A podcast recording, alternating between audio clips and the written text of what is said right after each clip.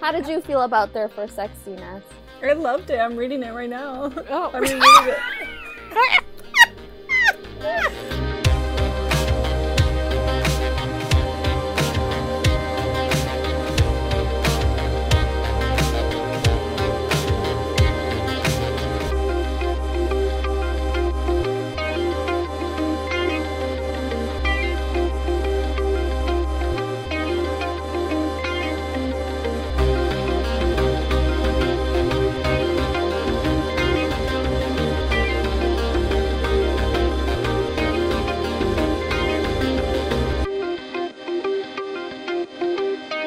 Hello everyone and welcome back to another episode of Romancing the Monsters. This week we have a very exciting book to talk about. We are talking about... You're March. Oh yes, I am March. That that is true. And I'm Saf, by the way. Like, I don't know. Hi, I'm, I'm S. So S is like, what? What, what? um, anyways, uh, today's book is... A Court of Frost and Star. No. What am no. I saying? No. Wrong book. Wrong book, Marge. That's what is going on with me? A Court of Silver Flames by Sarah J. Maas. I am so sorry. It is not A Court of Frost and Starlight. That came out like three years ago. Jeez. Okay. Um. Whew. This book. How we plan to talk about this book is by parts. So this might be into two parts depending on how long this is. So you'll know by the end of the episode if you gotta wait for another one to get the whole thing.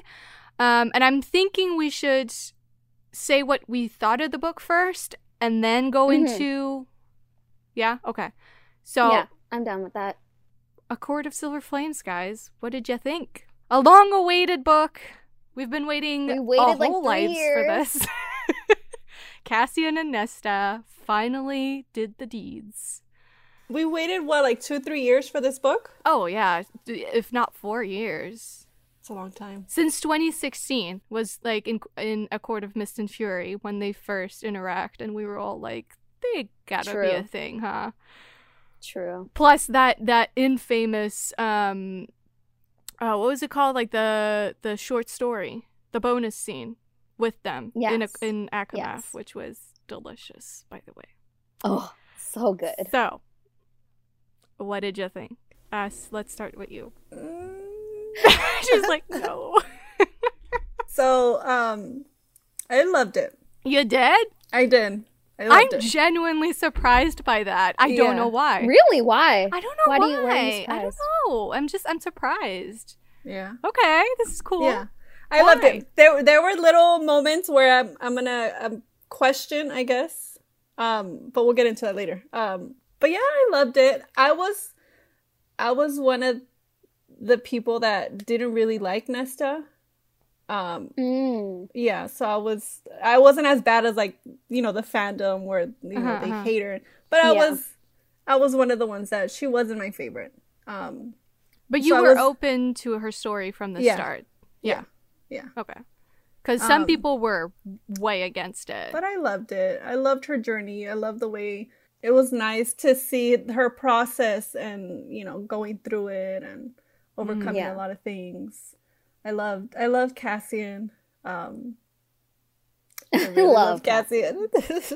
I think, I think this book is like a little bit jarring compared to the others in the sense that to me this felt a lot more character driven than story, like plot driven. Um, mm-hmm. Especially, yeah, if you compare it to like the first three books in the original trilogy, where it's like. Yeah, sure. It's it's very character driven as well, but like the plot is really important in those books, and like you're constantly moving, and like you have this bigger thing that's, you know, unraveling in the background, and the characters are constantly going left and right trying to find things, and um, this yeah. is kind of jarring in comparison, and it did take me. Sorry, I'm like going into what I thought at the book. No, no, no. I didn't like. Go ahead. It's okay. Um, no, it's fine. It was a little bit jarring for me at first, probably because as much as I wanted this to be about Nesta and, like, her journey, I don't think I had fully realized what that meant for the bigger plot. And in this okay. book, it's kind of like you spend more time with Nesta, sort of, you know, day-to-day life, just like slowly learning things and like, you know, s- sort of learning to love herself again. And like, you know, there's ups and downs, and it's the, the you know, the plot, quote unquote plot, is like not, um, I mean, it's it's it's Nesta. That's she's the plot. Like, there's no yeah. real adventure, I would say. I mean, there's bits and pieces here and there for sure, but like that was something I had to get used to. Um, mm-hmm. I will say, I this is not my favorite book of the series, but I thoroughly enjoyed it. Like, I I wasn't okay. bored at any points, but I truly expected to connect with it more than I did, and that probably is my own fault. Uh, maybe I went into it with uh too high expectations, or expecting okay. I would like super connect with it, just because personally I loved Nesta before going in. Like, she was the one character that I was like, oh yeah, for sure I'll I'll for sure relate to Nesta more than I did Feyre. Um mm-hmm. And for whatever reason, though I thoroughly enjoyed the book, I didn't I it like didn't have those high emotional moments for me. Like, those emotional highs that I'm so used to with Sarah J. Maas's books. Like, she always she always manages to, even Crescent City, like, I'm not going to spoil anything because my two co-hosts have not read Crescent City yet. uh, but Crescent City I is will like, say, though, that this book has kind of made me want to read it more. Well, that's good. Continue. Um, Crescent City is a tough book to get through. I feel like the first two hundred pages especially.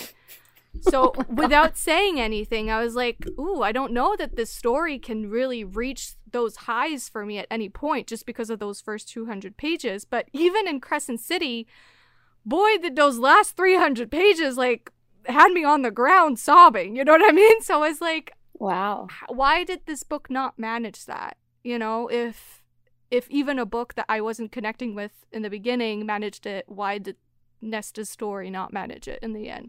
I don't know. It's kind of a question left unanswered. Do you have an answer for that? No, it's kind of like, oh, okay, I okay. don't know why I was never fully able to, like, get involved with it. But I enjoyed it. Like, I'm not, you know, mm-hmm. it was just not my favorite. But there's a lot of positive things about it. What about you, Zeph? Okay, so I think it's really interesting because we have, like, three different perspectives and opinions on the book. Um, for me, like, I've been, you like, hated it. Nesta. Oh, I hated it so Did you? much. Seth? No. Um, I've been, like, a Nesta stan, I guess, using the new lingo. From, like, the get-go, like, when we first, like, not when we first met Nesta, but, like, when Cassian and her had, like, their interactions, and, like, you actually see more of her character in book three, and like all of that. Anyways, I love Nesta, and I was so excited to get her book because, you know, I'm all about redemption and like personal growth and like all of that stuff. Um, so yeah, I was excited. And it's funny because like what you're saying, that you didn't feel emotionally like connected, mm-hmm. or like it didn't move you in that sort of sense. I was moved. I was sobbing. I couldn't stop crying in certain scenes. And like, I don't know, I just felt like this book was so... It was so realistic, and, like, Sarah J. Maas, like, really did her research in terms of, like, mental health and, like, what people go, like, what everyone goes through if, like, they're suffering through depression or, like, any other, like, anxiety even. Like, she did such a good job of, like, portraying that with her words, and it honestly hits so close to home, and, like, you see these characters going through certain things, and, like, yes, it's a fantasy world. Yes, like the plot was there, but like like you said, the plot was Nesta. It was her journey. And I kind of like, me being me, I was like, whenever they would go on like their adventures to, you know, find things for the Dread Trove, I was like, great, I want to see more Nesta and Cassian. I want to see more Nesta and Gwyn, more Emerie, more like everyone else. I wanted to see like that personal development. Mm. Um, and yeah, this book really delivered on that for me, and I just loved every single second of it. So, so you cried. You had your crying moments. You didn't have any of those moments, March? Um, there's one moment that I felt the emotion, but like usually with with like a Sarah J. Maas book, I would be sobbing, and yet mm. I was just kind of tearing up, but not really. I'll talk about it when we get to that moment. But okay. Like, it didn't, I, I don't know why. And maybe, honestly, it might be, like, just because I myself have been going through rough times lately, and maybe I was mm-hmm. like unconsciously sort of um trying to take a step back from the book in a way, like because I was know, getting too close to home, maybe. Yeah, maybe. Mm. Like maybe I like unknowingly was trying to disconnect with what was happening, and maybe that's why yeah. it didn't hit me as much as it could have. Um, I don't, I don't know, I don't know. So, but you know, I'm not mad. Yeah. Like I said, it's no. yeah. I, I got my ne- my Nessian smut, so like. Ah, oh, the gonna, smut. Yeah. All right. Anything else, or do we jump into? Um, As did you cry? Did you have any teary moments? I had teary moments, yeah, and I didn't. I didn't expect to have teary moments with her, but I did. Okay. All right. That's good to know. I loved this book. It was like up there for me um, with ACOMAF for sure. A Court of Mist and Fury. Um, I can't decide which one I like more. Like, it's not even a competition, but I love them both. And they're both, like, stories about healing. And I just, for some reason, Sarah J. Maas really, like, hits you with it. And it just, like, leaves an impression. She's so good at, like, stories about healing, but not necessarily physical healing, although sometimes that's a part of it, but mental, like, yeah. just trying to yes. overcome something. She did it amazingly with Aelin and Heir of Fire, and then, um... Uh, what's his name? Kale. Kale. And, uh, uh, oh my god, Tower of Dawn. And then this one, uh, you could even say that Bryce's story in Crescent City is also a form of healing, more like grief. Uh, yeah. So she she does it really well, and she knows it. So I'm like, I'm not mad that she keeps doing it. And and to be fair, like, all those stories feel different to me. I mean, even ACOMAF, yeah, like you said, is a story of healing too, in a way. So they're all they all have yeah. something different, for sure. But also, like you said, it's similar to um, you know, ACOMAF, but also um, unlike Bryce, I haven't read that yet, or like Kale's story of healing. Um, but like she makes them unique. She makes them different, and you, I don't know, like I just. I love Sarah J. Maas. Like she's, I will forever say she's one of my favorite writers because of how she portrays certain situations in like a fantasy world. Like mm. I don't know, man, I just I just love her. Anyways, let's move on. All right, so part one, novice novice what happens in this part? And we'll probably interrupt multiple times. And that's fine. I'm gonna do like a quick little like rundown about what happens okay, in each part cool. because as we like go through, because I feel like as we talk, we talk about more about the plot. Yeah, yeah, I don't yeah, want to, like, yeah, repeat. Yeah. Um, anyways, so in this part, we meet a broken Nesta. Um, you know how, like, she's been in um, ACOFAS. Um, she apparently spent a big ton of money, um, Reese's money, um, and she, apparently everyone's had enough. And um, they kind of stage an intervention for Nesta, and they tell her, basically, that she needs to um, go to the House of Wind, Um, to train with Cassian and work in the library, or you need to get gone, basically. And um, so she obviously decides to stay in Velaris and, you know, say, like she says she's going to do all of that, like work with Cassian and also work at the library. Um, but it's not really a smooth start for her. She is still very much suffering from, like, what happened in ACOMAF um and ACOWAR, and like she's also still suffering um from her father's death. And we know um in her own perspective, like, how she feels about her father. She never really loved him. She actually despised him for the mo- like most of her life. Um and yeah, anyways, so she basically does not want to train at all, and Cassian is at wit's end because he doesn't know what to do. He takes her to the Illyrian mountains, and obviously, those Illyrian warriors are all disgustingly misogynistic and gross and disgusting, and they all need to die. Um, and um, my girl Nesta just decides to sit her butt on a rock and not do anything because she obviously just doesn't want to. Can we... Um, okay, can I briefly yeah. interrupt just to say that uh, I felt so much for Cassian in that moment when she's well aware that she's embarrassing him in front of people yes. that want to embarrass him at any cost and want to prove him uh, incompetent. Mm-hmm. And I felt so bad for him. I was like, oh my god, like, I Nesta, know. Please just do this for him. Like, he's looking like a fool just because of you. Oh. And she's consciously doing it, though. Yeah, she knows. She, she knows. She knows. And, like, that scene where he can see that she was about to reach out, but she stops herself. Like, she wanted to reach out, but... yeah. No, um, and then basically... we know the House of Wind has ten thousand steps, and that's the only way she'll get out of the the house, um, if not for Cassian or Moore or Rhys or Azriel or whoever, you know, um, decides to take her out of there. And she makes it her mission to go down those stairs, um, to go to a tavern to drink, because obviously she's not allowed to drink as well in the house. Um, and we also find out that the house is enchanted and um, also denies her demands for alcohol or basically any sort of vice for her. Oh, and she meets uh, Emerie um, in the shop in the Illyrian Mountains, and we remember her from ACOFAS as the girl who um, she was the one that gave Cassian the present, right? Yeah, in in A Court of Silver Flames. Oh, I don't know. No. Was it the present or she, she, he definitely goes to her shop. He for, interacted uh, with yeah, her. Yeah, yeah, yeah, yeah. Yeah, I remember, I remember when she appeared in this book. I was like, oh yeah, it's the girl from the novella. Yeah. Which okay, yeah. This is a good question actually. Yes. How do you feel in the initial stages of this book? I have two questions actually.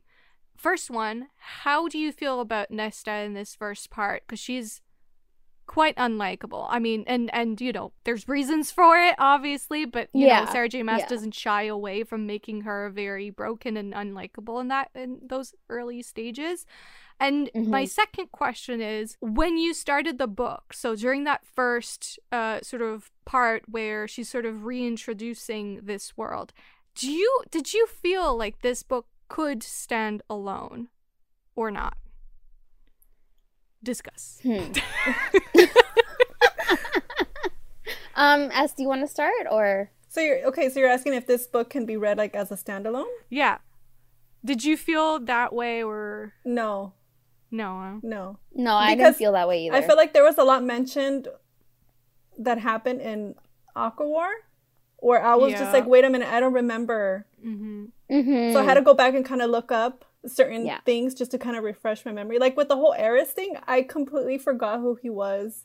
Um, yeah, yeah. I forgot the so whole Eris thing I had to too, look up more. his like fandom wiki, whatever, and uh-huh. like kind of refresh my memory. Um, things that happened with like the cauldron. So no, I don't think it it's possible for this to be. No, um, I agree with that. Um, actually, my mom is reading um, ACOSIF right now. Hey, mom. Um, and she's out. like asking all these questions. She's like, oh, wait, what happened here again? Mm. Oh, I don't remember what happened here mm. and here. And like, what's who's this Eris guy again? And, yeah. I, and then, yeah. So I, I honestly don't think it could be read as a standalone at all. Yeah, I felt quite disoriented in the beginning just because it had been like three years since I had read the last book. Um, yeah, it's but been a while. I, I mean, I do feel like she did a good job of mentioning enough that I was like, oh yeah, but not going into too much details that it that then it felt like I was reading a summary of what happened in the last books. Yes. But yes. That being said, I have read the ba- the the last few books, so like I could remember what she meant. But if you're reading this and this is your first book in the series, I really don't think that it works. No. And so I don't know if they marketed this as, like, something you could read on its own, but I really don't think it works. So if you're listening to this, I mean, why would you be listening to this? Uh, this is going to be full of spoilers, so, like, maybe you shouldn't. But, like, if you were yeah. considering it, uh, don't. I don't think it works. Second yeah. question was, how did yes. you feel about Nesta in those early stages of the novel? I she was pretty nasty, yes. And she was awful to everyone around her, Feyre being one of them, who got the brunt of her hatred. Um, obviously, Cassian as well. Rhys, obviously, they don't have a good relationship at all. Um, but, like, there were still moments where, like, you saw her kindness. You saw mm-hmm. her goodness with Gwyn, which is another person she met in the library, um, another priestess. And you see her kindness with trying to help Gwyn, you know, not get caught by her boss. And you see these, like, instances, these small little, like, embers of her, like, personality coming out and, like, her goodness coming out and what makes Nesta Nesta come out. And it's, like, it kind of makes those awful scenes bearable because you know that she's suffering. what we know, like, we see those instances because we're yeah. in her head, but she's not yeah. showing it to anyone really at this point, maybe besides Gwyn. Uh, yeah. I felt incredibly protective of her in those early stages. I don't even know why, because she's an asshole. Yeah, but no, I, I loved her so, and I hated everyone that hated on her. Yeah, I was so protective. Like, even with the, those scenes with Rhys and Feyre, I was talking to a friend and she was like, those scenes with Rhys and Feyre really make me hate Nesta even more. And I was like, I was the opposite. I, I was like, I hated Rhys and Feyre in yeah, those scenes. Yeah. I hated them. I was like, how dare you be like this towards her? Yeah. She's clearly broken and in need of love, and you're just being an asshole towards her, even though she's being an asshole to you, but like, how yeah. dare you? And it's funny because, like, I get why, like, obviously we get why Rhys and Feyre did it, is because they wanted her to get better uh-huh. and they wanted uh-huh. the best for her. I get it. But, like, honestly, like, it would be like at two a.m. in the morning, right? And, like, I would just, like, be dropping my book on the sofa because my dad, I don't, for some reason, does not go to bed. Um, and, like, I'm talking about me and not going to bed because I'm reading this book. Anyways, I dropped the book and I'm like, Dad, I just hate Rhys and I hate Feyre. And then, like, I just explained to him what's going on. And he's like, oh. Just, like, thank you for pretending, but yeah. But you know how brilliant that is? It makes so much sense, though, because this is Nesta's perspective. So I was like, mm-hmm. the only perspective we've ever had of Feyre and Rhys was Farah's perspective. So yeah. we saw Rhys how she sees Rhys, and Rhys and yeah, Feyre we saw felt a glorified version of yeah, inner circle. They felt different here because mm-hmm. we're seeing them through Nesta's eyes, and at that point in the story, Nesta is not very uh you know, she doesn't like them very much. So it makes sense that as the reader, you're like, shit, these two people are fucking awful. No, and I think we also need to keep in mind, though, um Feyre has always been an unreliable narrator. She's always been, like, it's, like, it's always I mean, in the first every person, narrator is, really, but yeah. Yeah, but I mean, like, I think this book, um, ACOSIF, really cements that in when we realize Nesta's perspective is also very unbiased. I mean, sorry, very biased. And, you know, um, it's just, it's different. And, like, you see these characters that were glorified and, like, praised in the previous three point five books, and you see a different side of them, and you see them act differently because our narrator is not the same as the one we had in three point five books previous to this one. And yeah. But also you have two people that can talk to each other through their minds. So, like, I kind of wonder how that would affect someone else's perspective of them, because obviously they're having those conversations back and forth, like, all the time.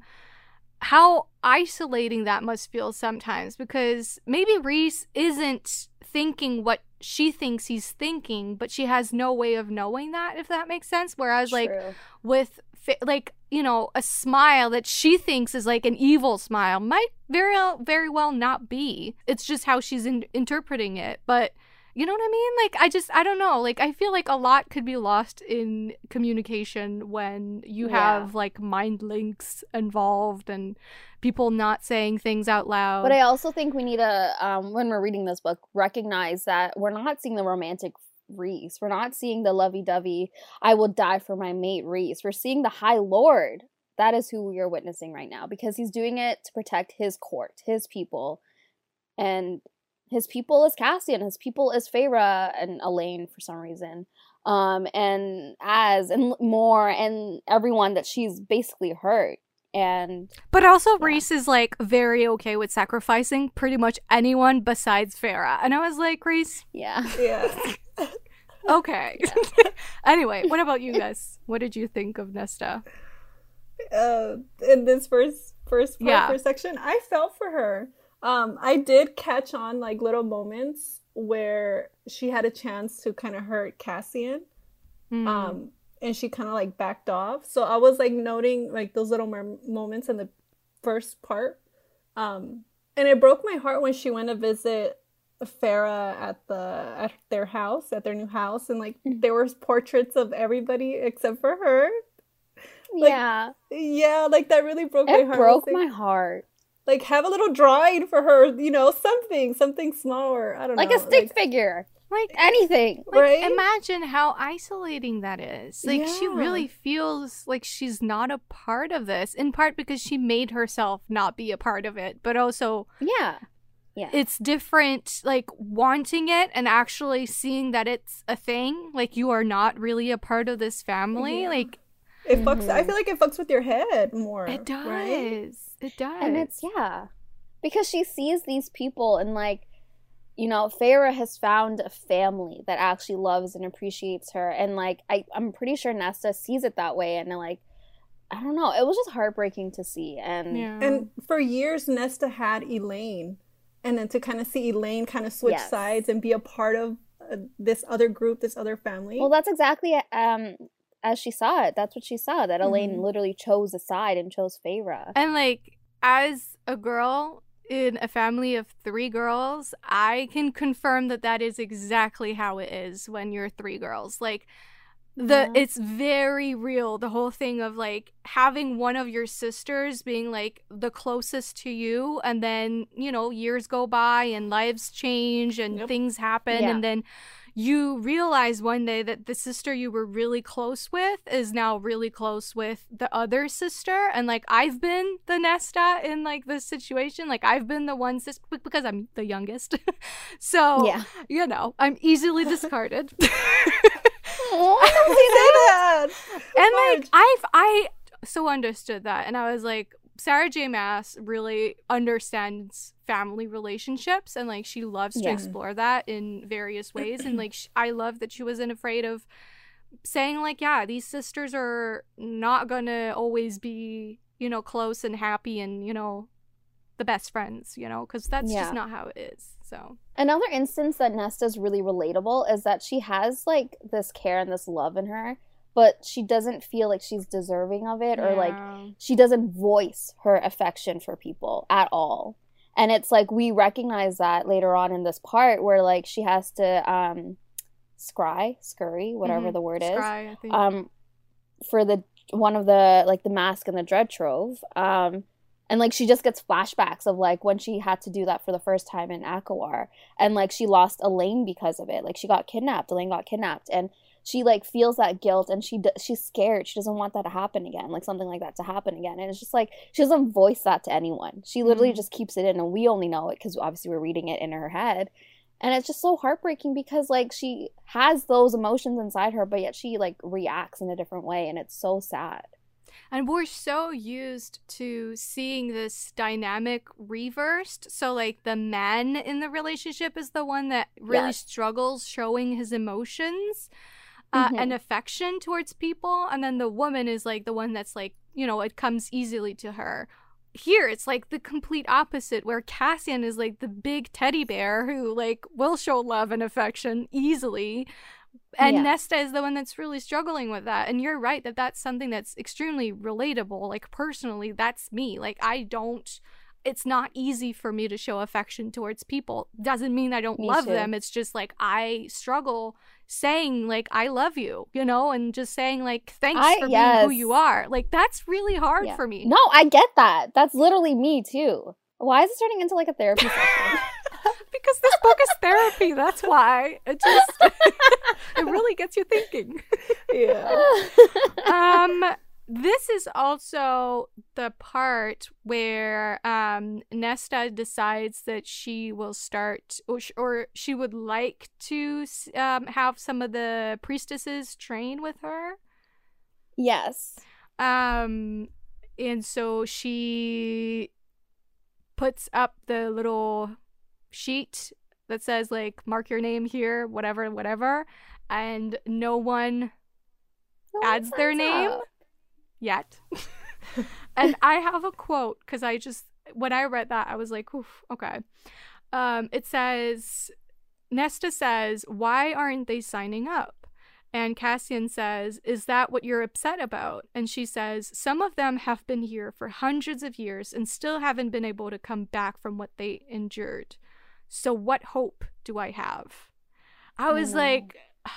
Because, like, yeah, she's doing all that. Like, she's she's doing that for them, but for herself, most mm-hmm. of all, I think. Like, the whole, I need to see these other women who have been hurt uh, come back. Like, Far I, worse. It's that she thinks. Yeah, and and I need like I need them to see that they can get better, so that I can see that I can get better. And like obviously, for most of the story, she thinks that somehow they are worth it, but she's not. She's not.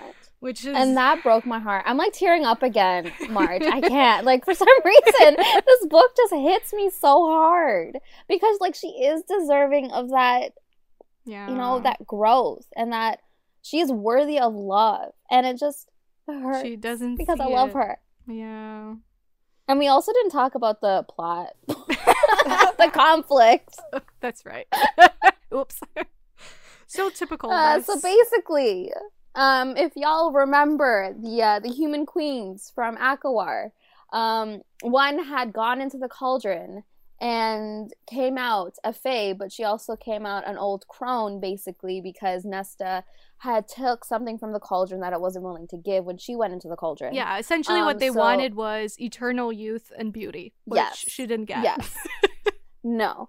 Um, so Cassian is tasked by Rhys Um, to be a, a liaison between um, Eris, which is, you know, the heir to the Autumn Court, um, and the Night Court, um, because we find out later on that his dad, Baron, um, is kind of working with Bryolin, the the queen. That's how you say her name? Yeah, sure.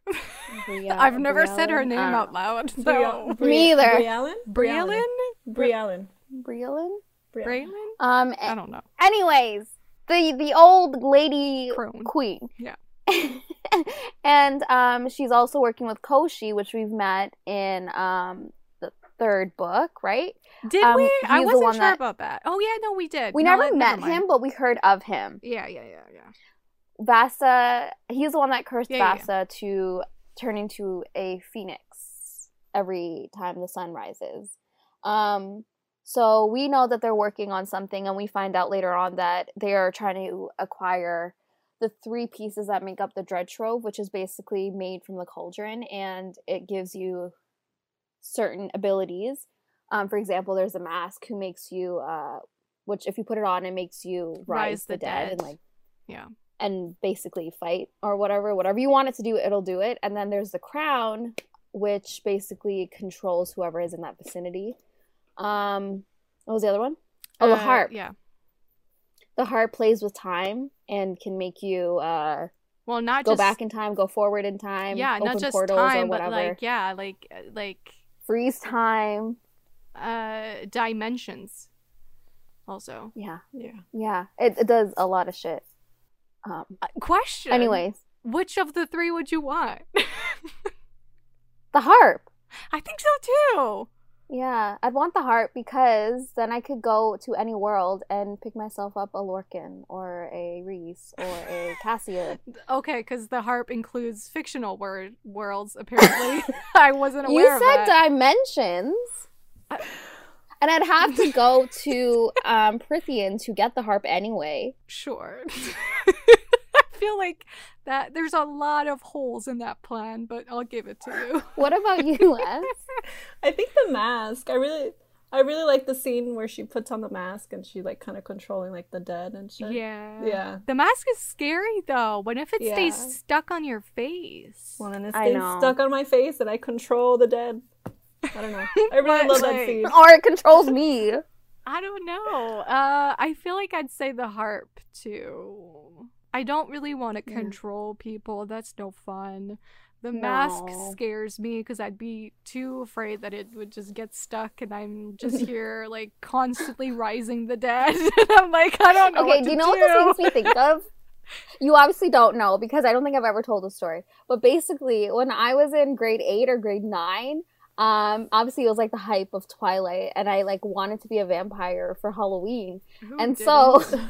What did you do, Sarah? I decided that I was going to go buy um, the fangs, like, you know, the fangs that you, you buy for Halloween. Mm-hmm. And these were, like, the good ones. They Like, I spent twenty dollars on this. I used all my allowance. I got them. Okay. Anyways, I come home from school, and I'm like, you know what? No one's home, so I'm going to put them on and, like, put the mold in, and like pretend I'm a vampire. No one's home, right? So I'm like, I put them in, and like they look so good. I still have these fangs to this day. Anyways, they look so good. I don't wear them anymore, and it, obviously, I love how you had to specify that. Anyways, I let them set, right? So they're setting, they're set, they're in my mouth. They look so good. They look real. They look perfect. Playing with them, you know, pretending I'm a vampire in my house. And then it's come it's time to like take them off because I know my mom's gonna come home in a few minutes, right? Yeah. Um they're not coming out. Did you glue them on or what? No, it comes with like um like a paste, and it molds to your own teeth, and like what makes it stay in your teeth is the mold because it's molded to your teeth. And once you take them out, like, they should be able to just come out, and, like, you can just, like, put them in all the time, and, like, just it'll stay there. I mean, you had Invisalign S. I had braces. Like, it's the it's the mold thingy that they put, like, to have the yeah. shape of your teeth. When they take it off, I don't know if you remember, it feels like all of your teeth are coming out. Yeah. It's so tight. So that's probably what that was. Anyways, yeah, so... the rest of the story, maybe not. Okay, I'll just tell you. Anyway, so it's not coming out. Well. Me being me, I panic. You know, I get emotional. I call my mom sobbing. And I'm like, Mom, they're not coming out. And she's laughing so hard. She's on the bus coming home. And like, anyways, long story short, the mask would give me those anxiety. Feelings again. Yeah. So I will yeah. never put on that mask. They yeah. came out, by the way. I mean, maybe they weren't coming off because your true form had been achieved. And so yeah, yeah. your body was like, no, they they stay on. Yeah. You know, I, I wouldn't feel bad about that um, if I wasn't sobbing like a baby. Yeah. Anywho, back to the Dread Trove. I got so sidetracked. Um, anyways, so Rhys and Cass go to meet Eris at the Spring Court, which we know is Tamlin's area. Um, and we find out Tamlin has been online for him since, like, book three? Yeah. Yeah, anyway, so he's just, like, hanging out Aslan style and just, like... Just Azariel. Waiting to die, honestly. I feel like the whole the, the whole of Prithian is just waiting for him to die. Yeah. I'm sorry yeah, to Tamlin lovers man-hang. Out there. Honestly, I don't hate him. It's just he's there. No. And I... I have no feelings towards him. Yeah, I don't have feeling. I used to, I used to feel intense ha- hatred for mm. him, um, but now I kind of feel indifferent, and I kind of, I don't sympathize, but I could see, I could see him and kind of feel a bit of pity because, like, you realize he's going through a lot mentally, and like we kind of never looked at it that way. But I still don't give a shit about him. Yeah, I still hate I don't, him. I don't want a story mm. for him, but I can see, I could see it. Eh. But I don't. Yeah. he kind of just he just leaves me at. Okay. um, Nesta continues training, um, and she's getting a bit stronger. She's actually enjoying herself a bit. Um, after Cassian comes back from his meeting with Eris, he's feeling a bit down. Wait, we didn't start. We didn't say the first time that they Wait, did something. The blowjob. The hand was job. That the first? That was, no, that was, it was a hand That job. Was a second sexual experience. The first one, he goes down on her. No, no, it's a hand job. What? The first one is when he throws her against the wall and they're like dry yeah. humping each other, and he comes in his pants. Oh, that's right. And then she's she makes fun of that, which yeah, which is great. I love that scene. Cassian has. I just I, I I don't know how he did it because. If someone was insulting me constantly the way that Nesta is, I would just cry and yeah. just disappear into the void. I was, yeah. I would just stop existing. So, but that bless scene was heart. Hot. I'm not even going to oh, lie. Yeah. No, I mean, yeah, of course. But, you know. Cassian, you know, in his pants kind of, kind of killed me. Not going to lie. But the blowjob, the blowjob, in my opinion, was the better scene of the two. Like, oof, oh yeah, blow obviously, blowjob under the table was yeah. hot. I was like, I was okay, Miss Sarah J. Maas, I hear you. I I see the difference between adult that isn't adult and adult that is adult. I mean, maybe it's just been a while since um, ACOWAR. No, which I, I remember the sex different. being graphic in that book, but not nearly as graphic as here. Like, she is naming yeah. shit. She's like, there's mm-hmm. jizz coming out of places, constantly just oozing. Yeah. Yeah, she like took this smut to the next level. Yeah. How did you feel about the blowjob under the table, Az? Oh, I loved it. I loved I mean, all the smut. And I love Az. He's yeah. the worst chaperone ever. I have a question regarding the mention of her thinking about the threesome. Yeah, that was a th- mm. the threesome that was taken out. Okay. Then why did she take out was it though? that one little scene where it she's kind of imagining Azriel?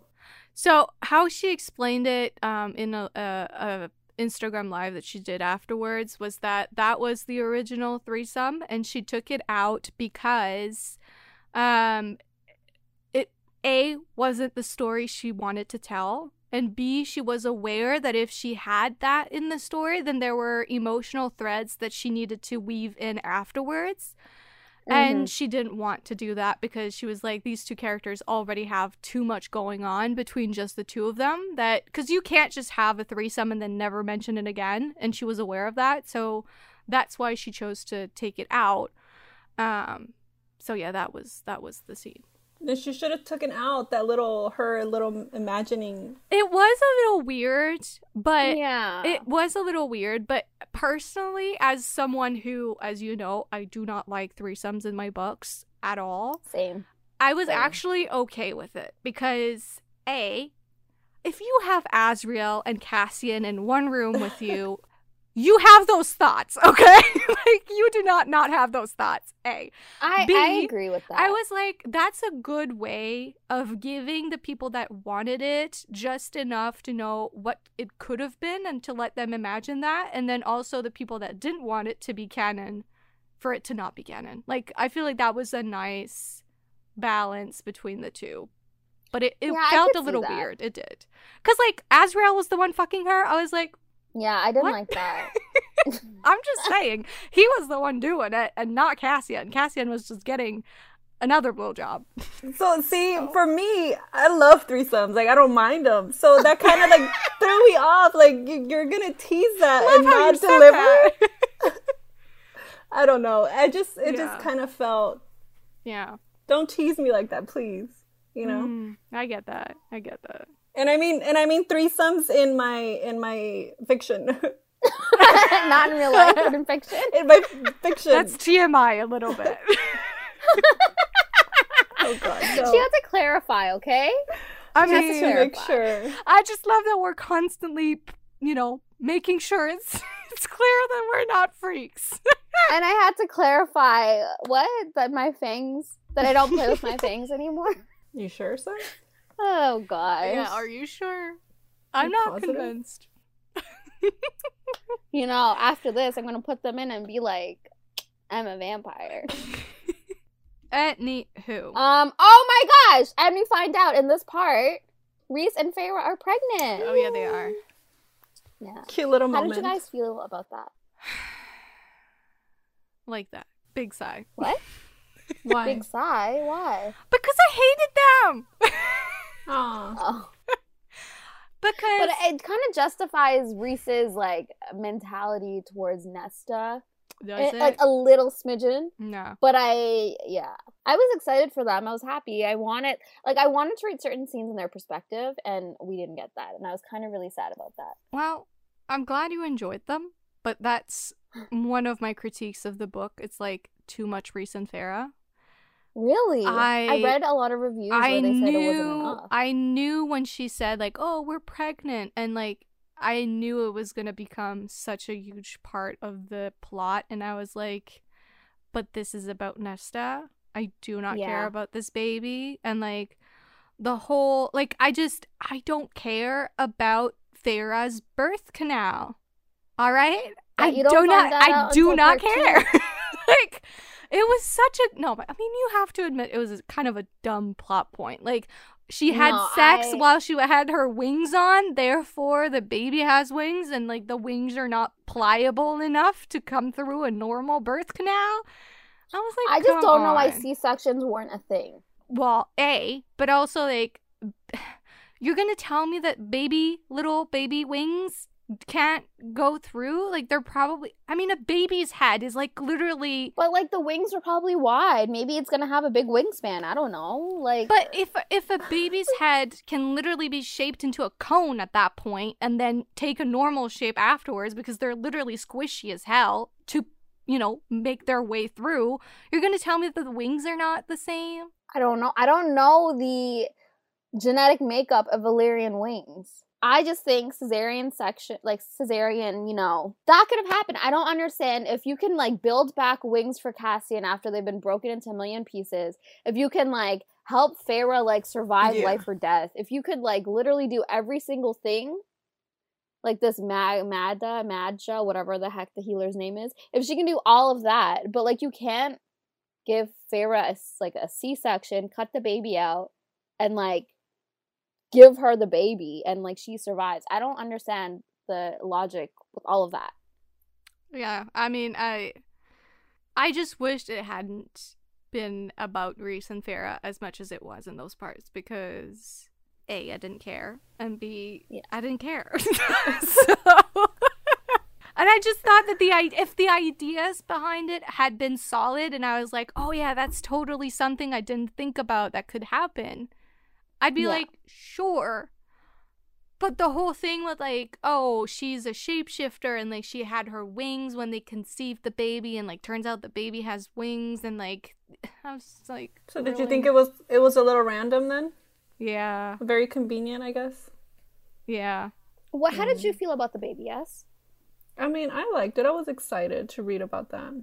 I mean, I didn't mind it. But I do understand how Marge says, like, it, it does seem kind of... It kind of, um... is the word overshadow uh, what Nesta was, right? What Nesta was going through. Yeah. And it kind of just made it a part of the plot.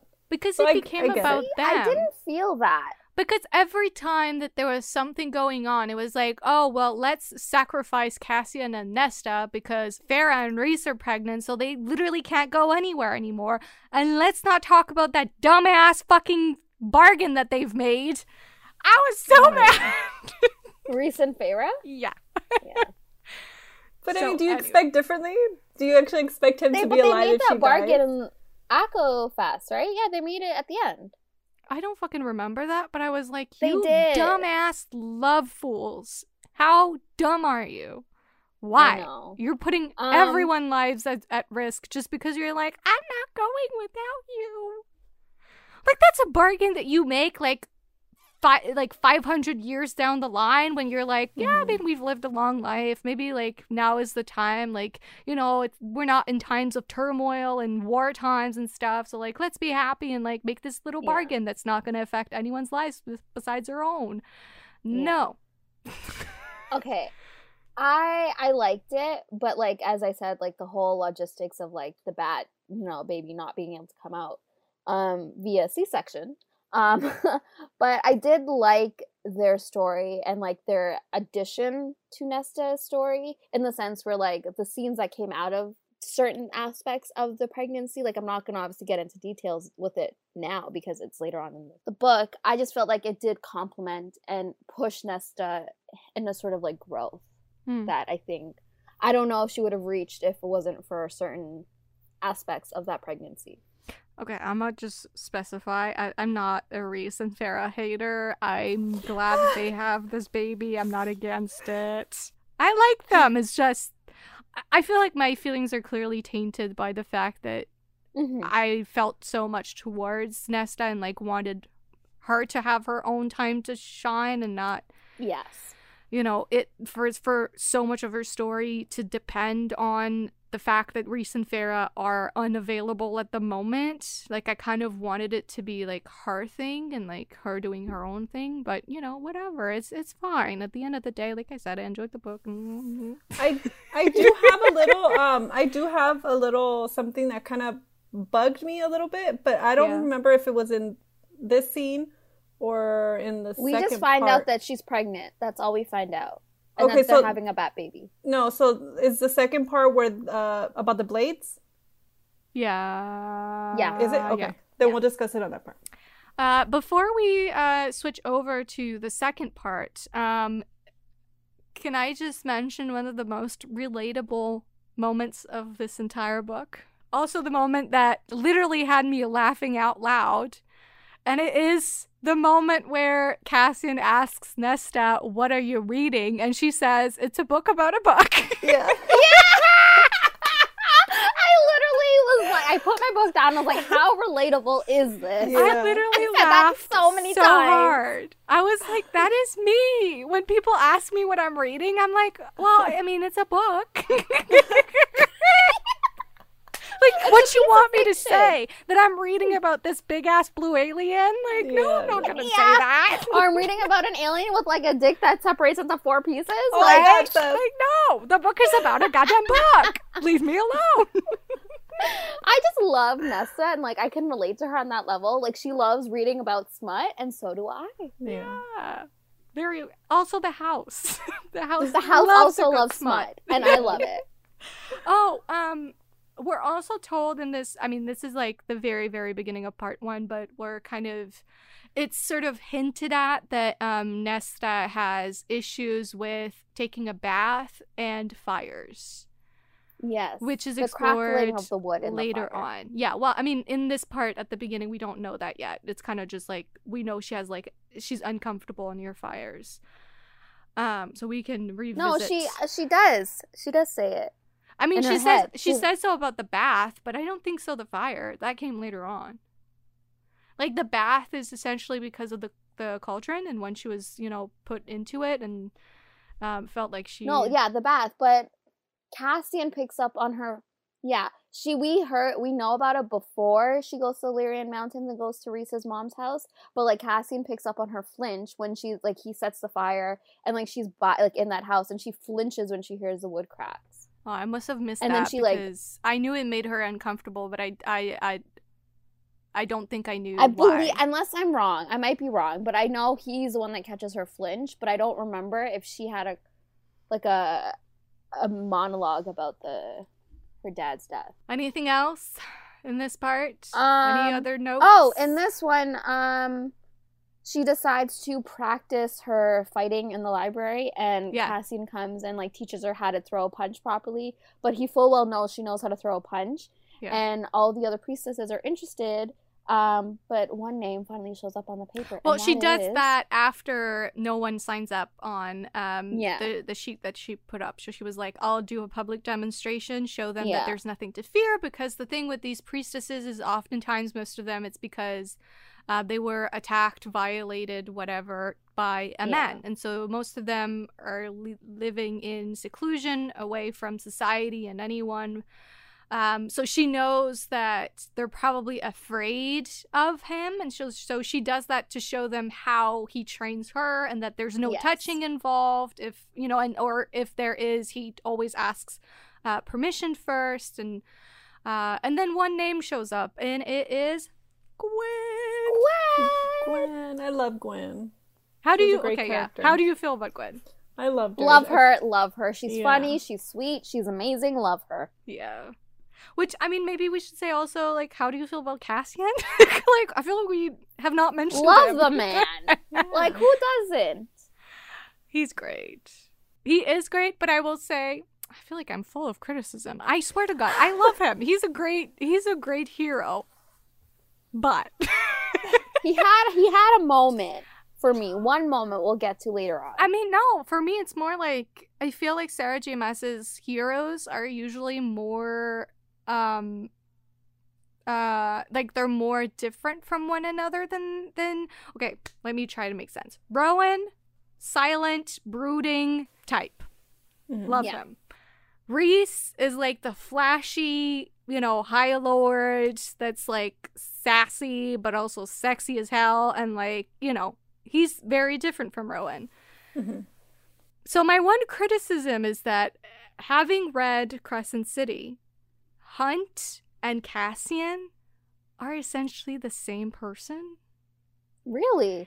Yeah, they're both like the jockey sort of like uh war, you know, commander or whatever. I don't fucking know war things. Mm-hmm. Like they were both like, you know, leading armies, and like they have like shoulder length black hair, and like they're they're funny, and but also like serious, and they're very very similar in my opinion. So that's my one criticism. Like I love them both. I love Hunt. I love Cassian. It's just they feel a little, they blur a little bit in some ways. Mm, and that's my okay. only criticism. But you know, Nesta and Bryce are different enough that like their stories are different, but yeah, you know, I. I don't know. I didn't read Crescent yeah. City yet, so I can't really say. But um, if you love was, Cassian, um, though, you'll probably love Hunt, so that's a good thing. That's yeah, that's really good. Um, so I was a part of her Indigo conversation mm-hmm. for um her live, and basically, I don't know if it was live actually. No, it was. It was. Um, so basically, she talked about Cassian, and, like the creation of Cassian, and like how she developed his character in this book, and like what she said was that she had a soft spot for like softies who look tough but actually are teddy bears, and she loved him since he walked onto this like on an ACOMAF. And she said that she made him the way that he is in this book because like Nesta, he's seen a lot, he's been through a lot, but he's still positive and kind towards everyone in life, and he was a character that Nesta could learn from and like see that his traumas didn't break him, and like it, they obviously did at that time, but he learned to overcome them. So, like, that's why she kind of had him that way, and, like, that jovial and that kind and patient. And Nesta was, like, the complete opposite of him because, like, he's been there, but he's overcome it. Yeah. Also, that's Hunt and, she... and uh, Cassian are both bastards. That's I forgot that. But, yeah, they're both. Oh, uh, okay. They both don't know who their father is. Um, okay. But we'll find out. Hint, hint. Do you feel like Cassian's um, character development was mostly done in the previous books? Yeah, because I think at this point, the one who's going through that change is Nesta. Mm-hmm. Do you wish there had been a little bit more of him here? Or were you fine with the amount that we got? Like, he was kind of just along for the ride more so than, like, a, a, like the second main character of this book, I felt like. I feel like it was fine. I didn't need any... I mean, we got the information, like, of his past and stuff, which mm-hmm. is... It works fine for me. Yeah. Like, which yeah. is another reason why this is not a standalone. Exactly. Yeah. Like us, I honestly felt the same way. I felt like, you know, the, his growth happened in the previous books, and we... It was very much Nesta's story, and Sarah J. Maas has, like, been certain, and, like, she made everyone know it's Nesta's journey. It's always been her journey. And, um... honestly, I I appreciate that, and I love that it's a heroine's journey. Um, and Cassian was there, and I think it's like we should know, like we should also like read about books where yes, the romance is a focal point, but it's not the main focal point. And yeah, I just I loved how like Cassian was there to complement Nesta in ways, and yes, he did have his own journey in the book, but I liked the amount we got of him. Yeah. I mean, I, I feel the same. I didn't feel like I needed more of him, but I, I just feel like it's important to note that most of his character development is done in the previous books. So, all right. Part two, Blade. Whew. What happens in Guys, part two? Guys, we literally Seth? spoke in an hour and three minutes. Well, this is going to be in two parts. Spoiler, two Can parts. Can confirm at this point, this is going to be a two-parter. Yeah. So, part two. What happens? Okay, um, we start off with Gwyn, who is coming into the training uh, to learn how to fight and defend herself. Um, and then we also end up back at the Illyrian Mountains, um, where we meet Emerie again. And then we see her cousin trying to get her shop from her because apparently no woman can run a, a business um, with this backwards Illyrian thinking. And then Nesta tells him off, and Emerie and her kind of... Form, like form a bond, and they form a sort of friendship, and Nesta tries to convince Emerie to join her in training, like as you know they've gotten closer. And we also find out that Emerie's own father had clipped her wings, so she would not be able to fly. I have a question about that before you move on. So yeah. Emerie's wings, she says they're clipped, but she still has them, so I was really confused because in my head clipped means like they're gone, but she's still has wings. So I think it means like the, like probably like the joints or like the, I don't know, the muscles that you need to fly. Maybe they've been cut off. So maybe not cut, like cut all the way, but like cut enough that she wouldn't be able to heal them? Yeah. Okay. Oh, that, that hurts sense. my heart. I know, it's so sad. Um. Anyways, continuing on with Eris and everything that's going on with the plot, um, he explains, Cassian explains to uh, Eris what the Dead Trove is and how Koschei and Brylan are also after it. Um, and obviously Eris is an asshole again and tells him off, and like, you know, we know that he's feeling sad and like hurt by the words that, you know, that he's a bastard and like he's not going to be anything better than that. And this is where the bl- blowjob happens, man. Yeah, my yeah. first note in yeah. part two is blowjob. I have a sticky that says blowjob with like Can emojis of like sweating. Yeah, and I'm so mad. I, why did I think it happened in part one? No, anyways, part two. Anyways, the blowjob happened. We already talked about it. It was great. Mm-hmm. Um, but basically, Nesta only. Like, not only, she's been wanting to, you know, pleasure him in ways. Um, Nesta knows he's a good man and doesn't dese- deserve to feel unworthy. So instead of telling him this, because she um, she has trouble um, using her words to um, express her emotions and, like, positive things about other people, she decides to, uh, you know, like, give him the blowjob um, to express what she feels in- inside. Yeah. Um, yeah. As one does. Yeah, as, as we would Uh-oh. all do if we were in the presence of Cassian, to be honest. And can we just say, apparently Cassian has a big strong. Oh yeah, he, I mean, oh no, I was gonna say he has the biggest wings, but he doesn't. That's that's Az. Oh, he had the smallest ones. I mean, the the, the I mean, they're all they all have a considerable length, is what uh, Sarah J. Maas loves to say. No, so but apparently he's massive. I mean, they're all massive, Saf. No, but apparently Cassian is like, he sounds abnormally big. So my, and but we're they talking all about do. dicks here. We're not talking about wingspans. No code words here. Imagine Azriel then. Ima- can we take, a, take can we take a moment of silence, please, to uh, worship Azriel's ding-along? Because that shit's gonna be delicious what is, when we get what, there. What is that? March? His what? His ding-along? What is that? I invented that. I say I've heard ding-a-ling. Listen, his, I just invented that. I made up a word. Oh, okay. Well, I've exist. heard ding-a-ling. Um, anyways, yeah, he must have. I need a reference. I'm. I need like. Sorry, I need like. I need to know the sizes. Well, like what?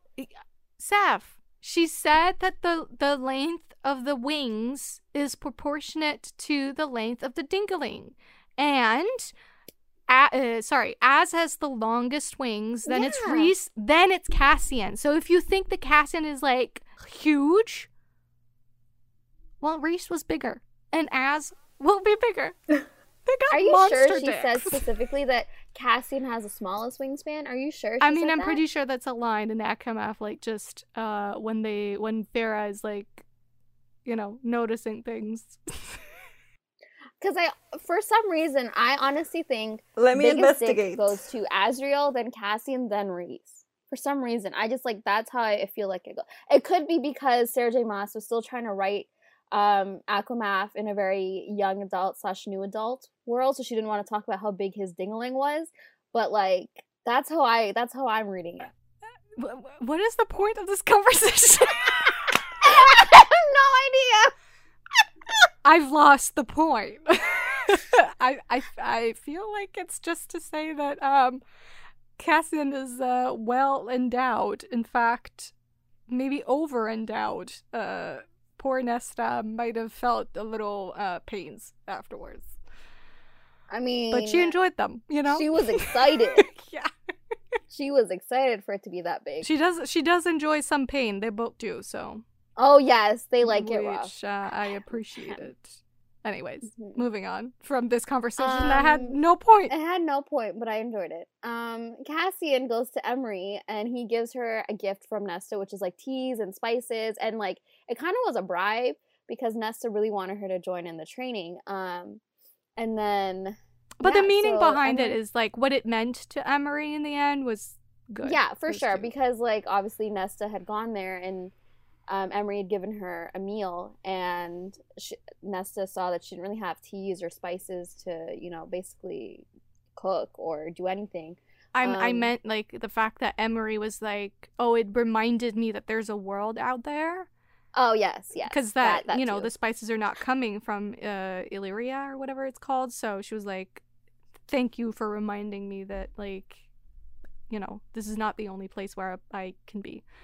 Uh, they they became friends because of romance novels, which I was like, this is, again, too relatable. Yeah. That's how we became friends. I know. And that's why, honestly, this is another um, reason why this book hit me so hard. It was like, two of my greatest friends became my friends because of books. Yeah. And I'm like, shit, like, now I'm crying because this reminds me of us.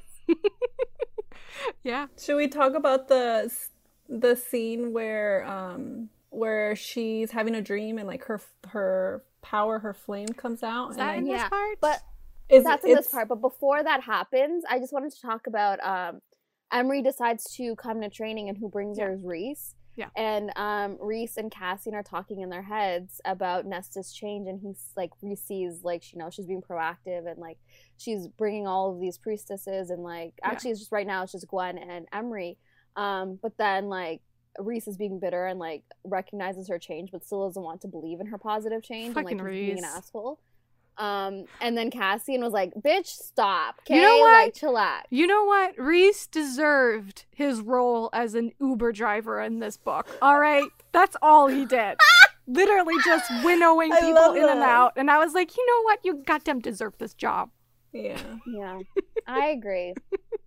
But it's so important, um, those scenes uh, of, of training, and especially those early stages where it's just Emerie and Gwyn, um, because Nesta, uh, you know, in her mind, comments on the fact that, like, her whole, her whole family, and even the, like, the town, um, they see her for her trauma, for what happened to her. Yeah. They see her as, like, this demon girl that came out of the cauldron. And they're unable to see past that. And she comments on the fact that with Emerie and Gwyn, because they don't know her story yet, in part because she's hiding it, but she's hiding it, A, because she thinks that once she tells them, they won't want anything to do with her, but also because it allows them to only see her for herself. Mm-hmm. And that was so important, that, like, they are the two people, maybe with Cassian, who are actually seeing her for her and accepting her as, like, just a person and not the girl that came out of the cauldron and took something from it. So yeah. that was that was and really touching. Yeah, because, like, she has lived with, I think it's over a year now at this point, or close to a year, where all she's ever felt was, like, she thinks she's unwelcome, and, like, everyone sees her as undeserving and ungrateful of, like, the life she and, like, has now. And, like, a failure. And, like you said. Yeah. Yeah. And like you said, she has, like, a new book has opened, basically, and she can write her own story. And, like, she's she's found people with similar interests and, like, mm-hmm. kind of similar journeys, in the sense where, like, they've been through things, they have trauma. Um, but Nesta's still, like, keeping away from that side because she herself believes she's undeserving of, like, any goodness in her life. I just, I love seeing Nesta with new people because you actually see who she is as a person. And she needed someone besides her sisters. She needed to form a friendship. Yes. and Yeah, outside and... of the family unit. Like, she needed yeah. friends of her own. Plus, like, when she first uh, meets Gwyn, she tries to be a little, like, snappy with her. And Gwyn is just yeah. like, okay. yeah. Yeah. Which I just love. I loved their first meeting. I mean, yeah. it happened in part one, but yeah. I think Gwyn and her... Like, I don't know. I just, I loved Gwyn from the moment we first met her. And, like, Gwyn, like, her, I, I, I don't know if maybe this is too early to talk about. Maybe not, like, the whole story of Gwyn, but um, I believe we know by this point that um, the whole reason why she put her name on the list is because she said, like, my sister would have put her name there. Um, yes. So I, I put my name there. And I was like, oh, yeah. Gwyn. yeah. Yeah. Yeah. And then and we get the first sex scene. Yes. In um, this part. But that doesn't happen yet. Oh, okay. Sorry. um, Nesta tries to um, scry find the mask. She tries to find the mask, but was unsuccessful. And um, she's literally locked in the mat. No, is she yet? I don't remember. No, she's not. This is her by herself, and mm-hmm. she couldn't bring, like, she couldn't find the mask. Um, and then it brings back her nightmares, and she's literally like, silver flames are everywhere. This yeah. is the nightmare you're talking about, S. Yeah. And um, Rhys literally like comes flying in, trying to yeah. hold her down, because like this girl's going like insane, and she's reliving her traumas. And then Rhys like, he finally like gets her to calm down and knocks her out, and like he is rocked, he is shook, he was scared. Yeah. Um, yeah. How did you feel about that dream, S? I don't know. I I really like that scene. Um, so they kept, uh, for some reason, like, you know how they kept building up, like, what was her power? Like, what mm-hmm. was she? Mm-hmm. And then Rhys, yeah. m- m- Azra asked him, like, what is her power? And he mentions that it's death, pure death. Mm-hmm. Yeah. What do you make of that? Like, what um, does that mean? Because it's not accurate. Right? right? It isn't. It's it is not. not accurate. And thank God. I mean... Not thank God. It, it'd be fine if she was just the queen of death. I wouldn't mind. But, you know, it's not actually accurate, because we learn later on that that's, there's more to it. So it's, or is it because they don't know what her power is, so they assume that it's death because they haven't seen anything Maybe. like it? Probably because that's just what he sees in that moment, because obviously the power is manifesting in a dark manner because of the scrying, mm-hmm. I guess. Mm-hmm. Yeah.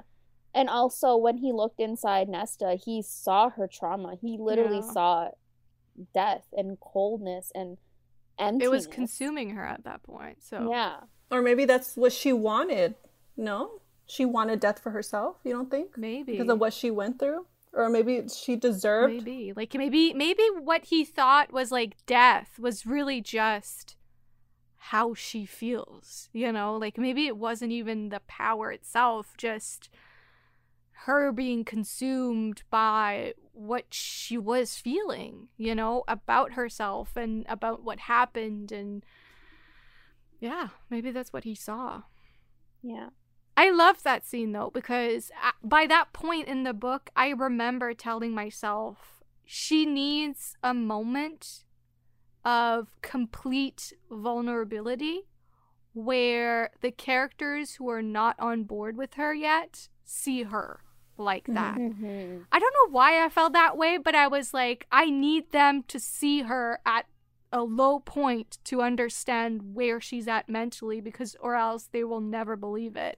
So I was like, thank God for that scene. Yeah. Yeah. And I'm happy it was Rhys, because he's the one that was not supporting of her and yeah. was the most hateful towards her, basically. Mm-hmm. And I liked that he was one that saw inside her and saw what she was living through day to day. Um, I thought that was really important. Plus, it was kind of interesting how... So she was battling with this, like, fire. Um, and he was trying to, like, smother it with his, like, night power. His night, and yeah. in her dream, that was scaring her even more, actually. Yeah. Mm-hmm. Yeah. And the only thing that brought her back was Cassian. Yeah. Yeah. Yeah, but she was trying to overpower his power with her fire because she was scared of yeah. the darkness because of the cauldron. Yeah. So, because anyway. of the cauldron, exactly. Yeah. Um, and it was, yeah, it's just like, it's so sad. Like, obviously, Rhys probably thought he was trying to help and like trying to help yeah. her, but it that wasn't what brought her back. It made her more afraid. It was Cassian's voice that brought her back. Mm-hmm. No, I just, yeah, I love their bond.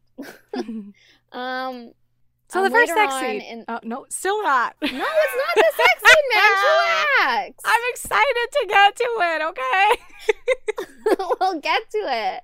Okay, we get to the part where I got the most angry.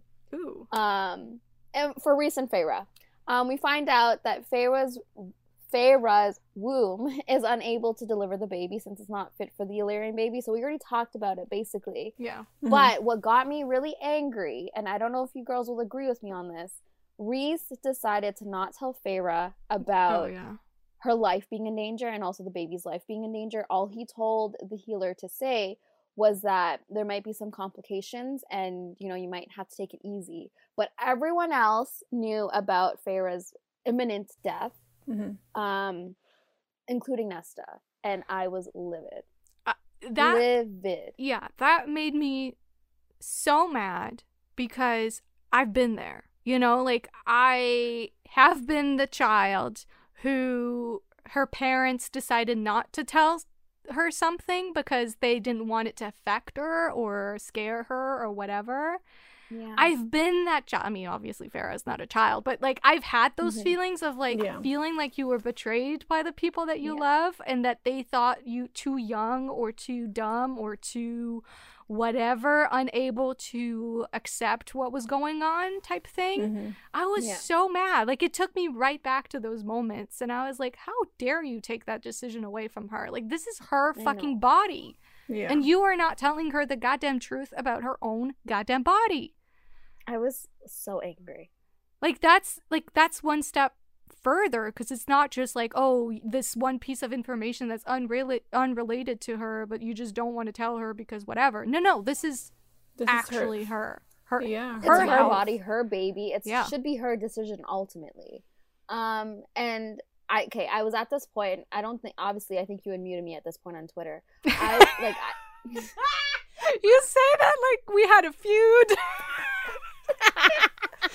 Yeah, we fought so Seth hard. And I had a um, huge fight in the middle of this podcast. I muted her on um, Twitter. Anyway, so oh, wait, I was you can't just this. say that without context. Context is okay, fine. She was she tweeting out spoilers because I read ACOSIF before her yeah. and before us, so she decided to mute me because um, for some reason Twitter was being a bitch and, and was not yeah, muted words or blocked like, words. Don't you? Don't yeah, I, uh, I muted work. both of you guys because I saw okay. the. The hashtag, and I'm like, I just, I muted a lot of people on Twitter. I love that she actually, didn't tell us, so. she just yeah, did fun it. Fun fact, I only unmuted you today, Seth, because I had completely forgotten. And then I went on um our uh, Romancing the Monsters podcast, like I switched over to that to post, and I saw a tweet of yours on the timeline, and I was like, wait, I haven't seen Seth on my timeline for ages, and I was like, oh my god, I haven't unmuted her. All right. So I'll you're un- officially unmuted. Don't worry. Okay. That's funny. Wow, so S sorry. probably still has both of us still yeah. muted. No, I have you guys. Well, I unmuted okay. you guys like a week ago, I think. Yeah. Um. Okay. Yeah. Anyways, back to my tweeting. Um. I li- okay. I was. I was angry. I was like rant tweeting. Okay. At this point, I had to put my book down and I had to like discuss with myself. Yeah. What I like, you know, what what I was feeling, myself. And like, I, I honestly, for a second, I was like, "What separates Rhys from Tamlin at this point?" Yeah. You went there. Damn. I mean, I can agree that I had those thoughts too. Uh, in certain right? places, he lied to her. He manipulated her. He also kept information from her. He also like bubbled her, yes. which. He I did. had issues with that. That brings me back to like grade six um, dances, bubbling. Anyways, but like he put her in a bubble. Like I get it; it was to like hide her scent and like make sure she wouldn't be hurt or whatever. But like, oh, I okay, people you meant literally. I meant figuratively. Her. Like Cassian could even hug her and kiss her, like, and what? Like apparently that's what they love to do. Like kiss her forehead and her cheek. Like Azriel, I thought that was so sweet. Azriel and Cass. They love touching Feyre. Yeah. I mean, maybe less so Azriel. Like, he's not that touchy-feely, but, like, Cassian for sure, he's a teddy bear. Like, he just... How many times in this book does he go in for a hug or a kiss and goes, oh, I forgot about the shield? Yeah. Like, mm-hmm. how, how sad is that? Right? And it, like, it kind of, like, put a, a very bitter taste in my mouth because... Yeah. I, I loved Rhys, and I loved what he stood for in, like, the first three point five books, and, like, I had to accept that we were reading Rhys and Feyre in Nesta's perspective, and we're seeing it through Cassian's eyes as well, and I don't know, I just, like, it kind of made them more human to me. It made Rhys a bit more human to me, even though they're not human, um, because, like, he made a mistake, obviously, and, um, yeah, I just, I just thought it was interesting. But it wasn't the first time Rhys has kept anything from Feyre. Like, he literally kept the mating bond from Feyre in book two. He With knew they were mates reasons, and never told her. Though, but she was mad about that, too. Which, yeah. in this book, this is arguably a much bigger offense. And she yes. didn't seem that mad about it, though one could she argue was, that we just don't see the scene. Um, but... I mean, to the... Okay, this is kind of later on, but, like, I was fully on board with Nesta when she said what was yeah, happening. Yeah, blurted it out. Yeah. I... Okay, I was as well, but her intention... You had weren't... it coming! You had it coming! No, yeah, no, for sure. But her intentions weren't good, and I think we need to recognize... Sure. That her the reasons for her uttering, you know, that secret that she, she was swore she was, she was never going to say weren't for the right reasons. She just wanted to hurt Feyre as much as she could in that moment because she was hurting. Yeah, yeah, yeah. Um, of course. But Feyre needed to know. And this is one, my one gripe with this book is I wanted that scene of her confronting Rhys in their perspective. Because mm. hearing from Cass, like from Rhys, sorry, from Feyre, um... in Cass's mind, all she literally says is, yeah, I'm fuming mad at all of you, including Rhys, and we had a discussion about it. I wanted to see that discussion because I felt like Rhys needed to be put in his place, and Feyre would have done that, and I fully know Feyre would have done that because she's done it so many times in the other books. Mm-hmm. If anything, uh, go Feyre for being so understandable throughout this entire book. Like, yeah. You know, Nesta is being a bitch. She's like, okay. Rhys is being, you know... a territorial, overprotective asshole, and she's like, okay. Like, you know, bless her heart for being so accepting yeah. of everyone. Yeah. No, but it's just like, it gets me really angry. Like, I, for some reason, it's a trope in romance books and in shows and in movies and things like that. Like, you know, omitting, like, you know, certain facts about one's pregnancy so the other partner doesn't get angry. And I'm like, but why is this a trope? I don't understand why this is something that is, like, they think people want to see. Like, um, and I was really disappointed in Rhys when he... But also, maybe because in our world, there's already so much taboo around pregnancy and so many things that pregnant women are not told. Um, yeah. You know, and, you know, there's this whole thing of, like, they need to advocate for themselves. They have to have this, like, list of things that they want because or else, like... you know, doctors might just do something else instead and, like, you know, ignore their, what, you know what I mean? Like, it's just, it's a very sensitive subject as it is in our world. Mm-hmm. That yeah. maybe it's also why it's affecting us a little bit more because it's like, she should know these things yeah. um, because it's her life. I mean, I get it's her life on the line. And, and I, I on, like, I get Rhys's side of things. I understand that he wanted to protect her and, like, wanted her to have a peaceful pregnancy while trying to find a way to save her because he didn't he didn't want to accept any other option. He knew, like, he would find a way to save Feyre, and he just wanted to, to enjoy her pregnancy. But I honestly, at that point, I was I was angry. Plus, there was no real point to it because once she knew, she was kind of chill about it. She was like, yeah, she's yeah. like. Yeah, she didn't want her baby to feel that anger and frustration and nervousness and anxiety. Yeah. Which is, you know, what a mom Which does. Which is why he should have told her in the first place. Yeah. yeah. What? How did you feel, As, about all of that? Sorry, I just ranted. I'm so sorry. No, I'll stop talking. It's fine. No, no, I agree with you girls. He should have told her. She should have had um, knowledge of what was going on. I mean, it is. Mm-hmm. I would have been pissed, you know? Um, but I also get, like... A, fast forward like to like the next part where I don't fault Nesta for kind of, you know, throwing it out there. Like, when you're angry and you have people are keeping things from you and you're trying to to do better and be better and no one is acknowledging that change in Nesta, mm-hmm. like I get her frustration of blurting that out, you know? Um so I don't fault her for it. So first sex scene? Are we there? Not yet, oh man. Chill last no. March. I needed to talk about the mask. Yeah. Anyways, when Nesta finds out about Feyre um, possibly dying in pregnant in childbirth, um, the idea of Feyre dying um, obviously hits her, and she's sad about it. Um, she decides to have the inner circle be there as she scurries, scries um, for the mask. Um, she has a moment where her power overtakes her, and she literally becomes her power. Um, and Cassian decides to make out with Nesta hardcore to bring her back. um, and that was pretty hot. I was just reading that scene and I was imagining the whole room just watching her and and him, you know, getting it on basically. Um, well, because in that scene, I believe it's Rhys or As, but I think it's Rhys who says, How did you do that?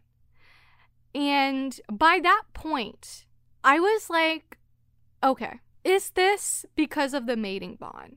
But oh, I, yeah, was I think it was extremely confused because I was like, has the mating bond snapped into place by that point and they're just both ignoring it?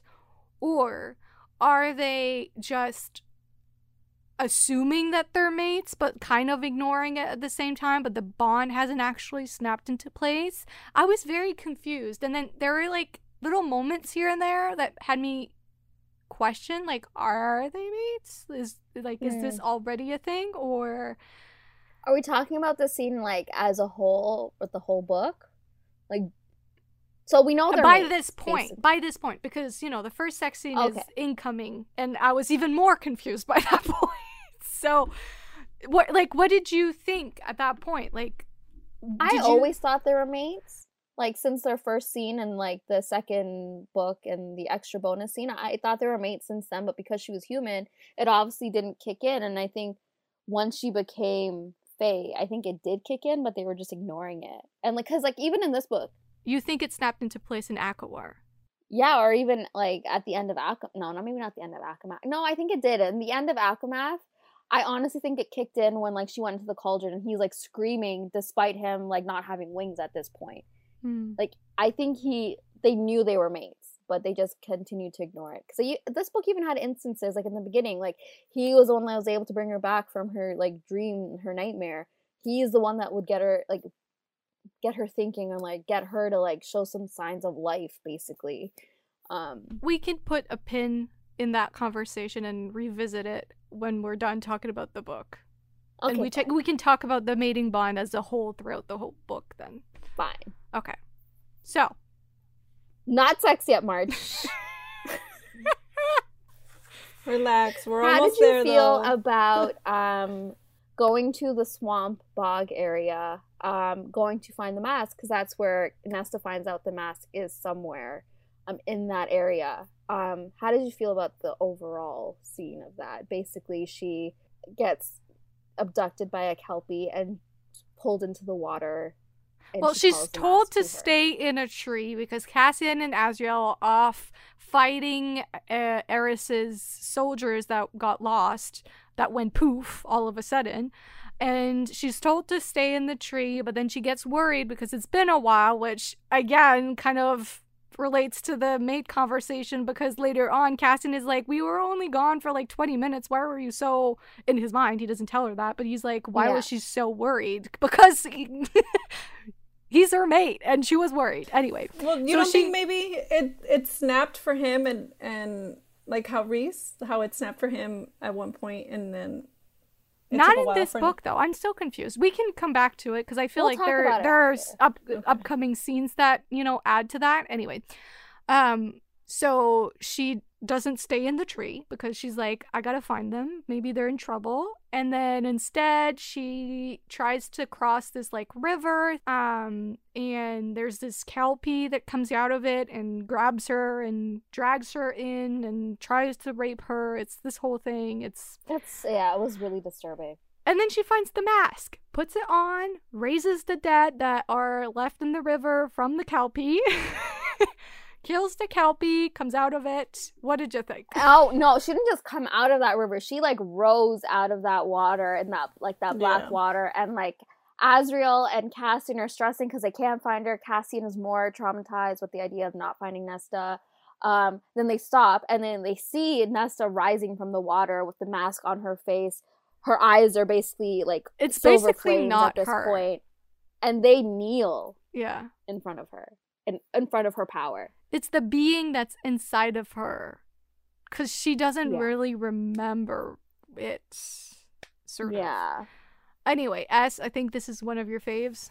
Yeah. Right? I, this scene was, for me, it was badass. Just the way she rose and she was yeah. wearing the mask and she commanded, like, the dead and all those creatures. It was a badass scene. The Kelpie was disgusting. Can and we... then he, he kept sticking his tongue. Um, I kept thinking he of that. He literally kept, like... tonguing her yeah to like make her breathe underwater, but then he was also planning on raping her And, and then making he was her like clawing at her, like and he was clawing at like his teeth were like his teeth were sharp A F. They were yeah. like shredding her mouth. It was. Ugh. It kind of reminded me of Venom, like a Venom type of creature type of thing with a oh, big yeah. mouth and tongue. Oh yeah, but like Venom is hot. Yeah, I was gonna say Venom is hot. Venom. Like Kelpie isn't. But and and I guess uh, in this scene, because of what he's doing, it's also um.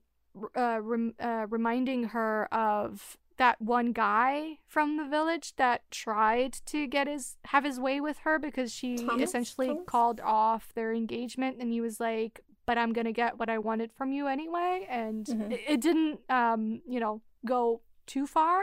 It went far enough to leave scars, though. But, um, so yeah. So as he's doing that, like this monster beast thing, she's also like struggling with that memory and.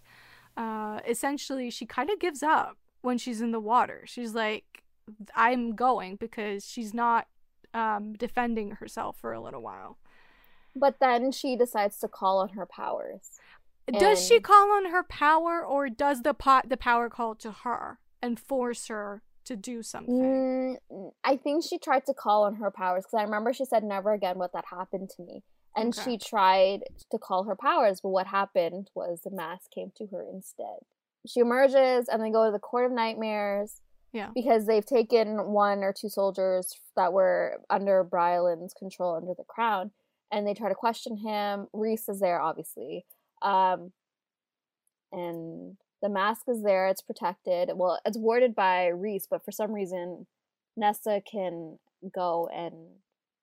basically go to the mask despite all the wards that Rhys had built around it. Um, anyways, things happen. She decides to, um, you know, stay away from the mask because she doesn't like that power. That power really scared her. And she goes to um, take a bath. And um, Marge, take it away. That's what you've been waiting for. So, essentially... they have sex, but ladies and gents, um, they don't have regular sex. They have no. rough ass sex, doggy style on the bed, and this is where, like, you know, um, uh, fluids are oozing out of places. Cassian is like, I love seeing my uh, body juices running out of you. Cassian is one kinky mother effer. I mean, not even kinky. He was literally just so proud. No, but that's what I'm saying. I mean, it's a kink. Some I people, guess. you know, yeah. like to see no, that. Sure. Yeah. Um, this is a scene where he tells her to grab the headboard, right? Uh, I think it's afterwards. Oh.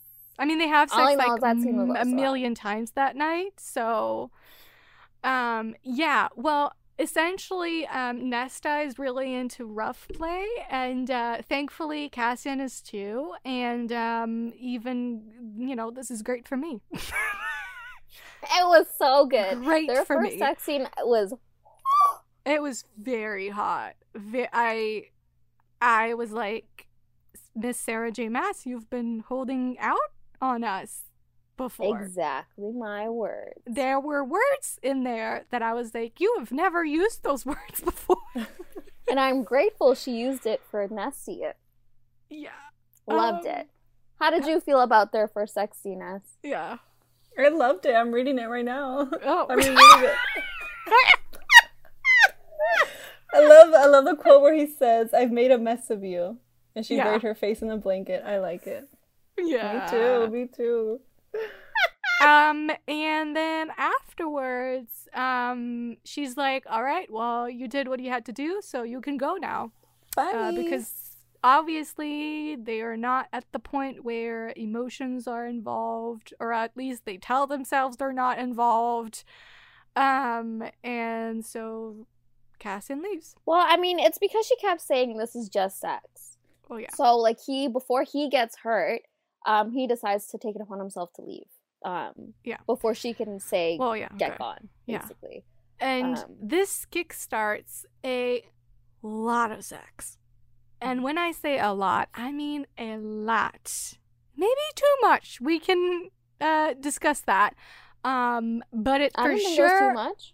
I think there There's was a no little such bit. Thing. No, March, take it back. Take but it can back. I just can I just say, I'm usually the first one who's like, this sex is too vanilla in this book. Like, why is no one ever having exciting sex? And this book made me go, I have never wanted two people to make love, sweet, loving, more they in did. My life. They did. But, like, for a while, I was like, oh, my God, can you guys just connect on an emotional level? I need no, you to do sweet, I don't think loving. It was possible for that yet. And so when it, it happened, weird. I was like, oh, my God, thank God. Thank God. But I think um, what Sarah J. Maas, like, was No, it's not a criticism. Implying... It's not a criticism. No, no, no, I know, but what I'm saying is um, when Sarah J. Maas was talking about how, like, Nesta uses sex yeah. as a way to communicate, I think with the whole blowjob scene, I think that's what all yeah. the sex scenes were basically doing. It was her way to connect. Um, and obviously, like, that's the only way she knew how. Her first time was basically, you know, during her depression and, like, everything that was going on. Um, but it was very also like emotional, emotional less and just relief driven, like, uh, sorry, release driven. Like they just like, sure, it's a way of communicating and like, it's a step forward for her. And like, she's only with him. Whereas before she was just using strangers whose name she couldn't even remember. Um, and like, mm-hmm. in some cases she didn't even like it. Like it was really just so that it would, um, you know, try to tame, like, it was like to, to tame her powers in a way. Yeah. Um, and it was like the only thing that could calm her down or like stop the, the memories. Those scenes are well written in the sense that you can feel that they're both holding back mm-hmm. in that sense. Yeah, like on an emotional level, they're both holding themselves back from actually connecting with each other. Mm-hmm. And that's what, and I noticed that. So that's why I was like, oh my God, I just need you to make love. Please.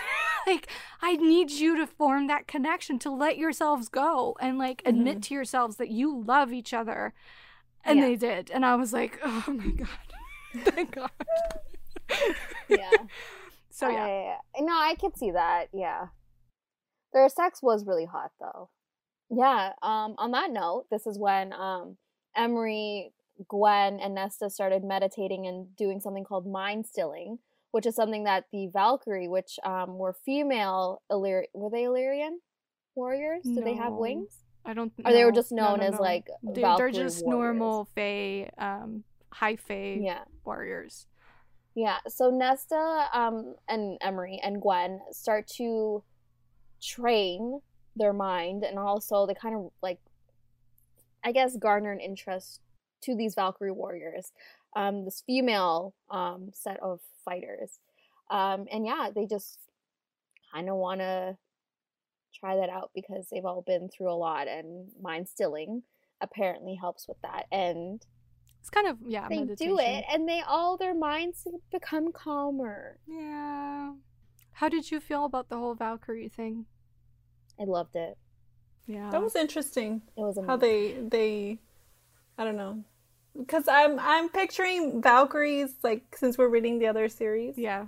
Um, oh, yeah, yeah, yeah. So it was interesting, you know, to see, a, a I guess, like, a different side of Valkyries. Because I you say mm-hmm. Valkyries, and I think of, like... Immortals After Death. Yeah, you know? So I did, too. I'm not going to lie. It was the first time I was reading about Valkyries, so I was like, yeah. oh, I mean, okay. But, but in, in a sense, it's kind of the same thing.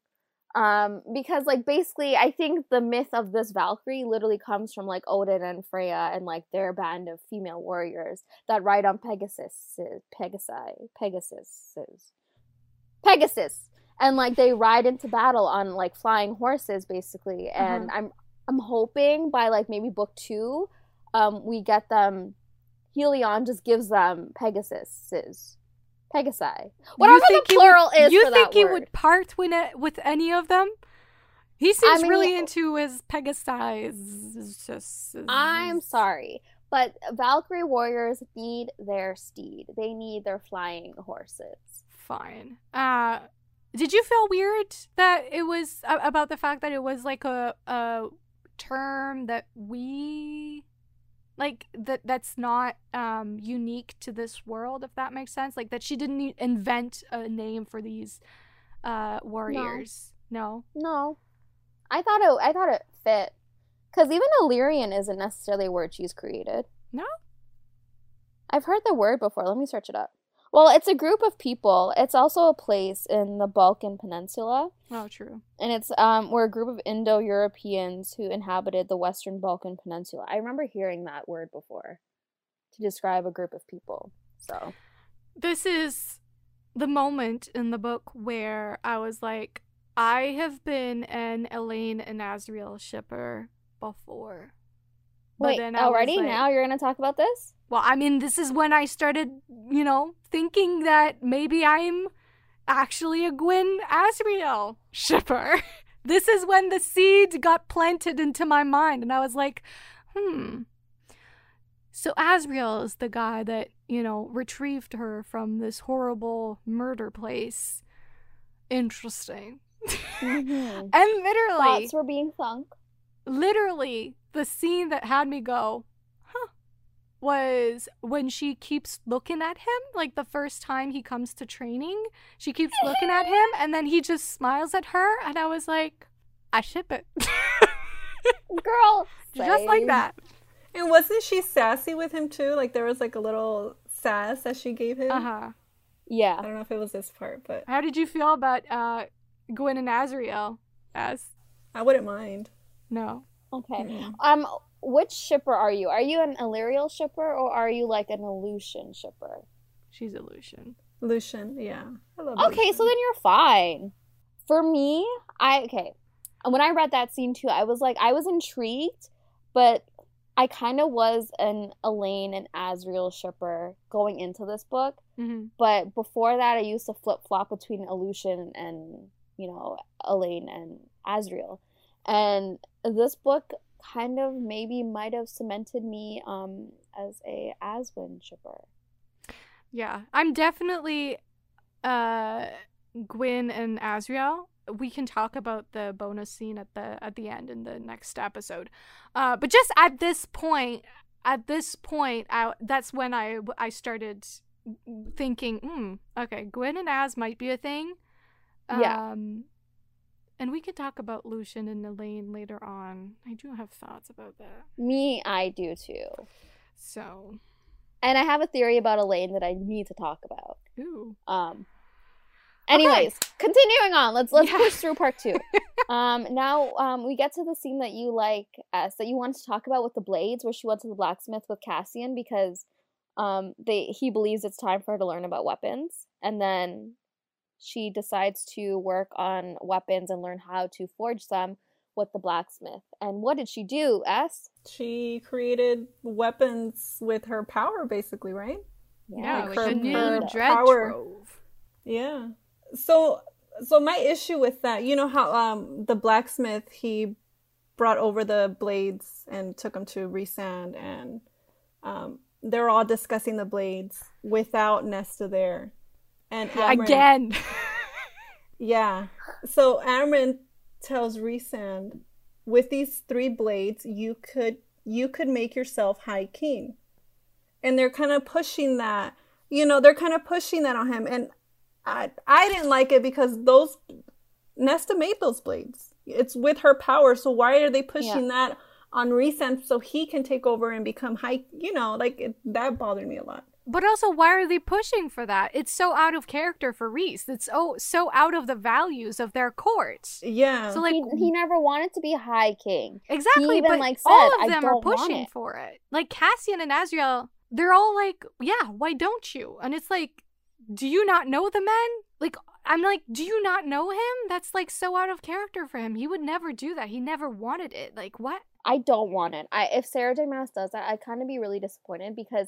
It doesn't fit his character, and especially, yeah. like, he talked about, like, you know, one high king, or Cassian does, in the past, and, like, it just didn't seem like something that Rhys would ever want to do. Um, and I didn't like that Amren kept pushing it and pushing yeah, it. Yeah, plus it's, it's stressful enough just being High Lord of one court. You want to be High Lord of all of Prithian? Are you sure mm-hmm. about yeah. that? No. Yeah, that was a weird moment for Amren for sure. I was just like, I mean, it, she had a lot of weird moments in this book. It, it made sense for her character. Amren has always been that way. Like Amren, yeah. gonna Amren, like you know what I mean? Like she's yeah, she's kind of evil, quote unquote evil at her core, um, but you know she fights against it, which is kind of where her fight with Nesta started off because she was like, yeah. I know that you're better than this, but you're not allowing yourself to be. Um, yeah, but I think but it was with Amren, like, she's not human and she's not Fey. Yeah. Um, so she thinks of things a bit differently and yeah. like, looks at things differently as well.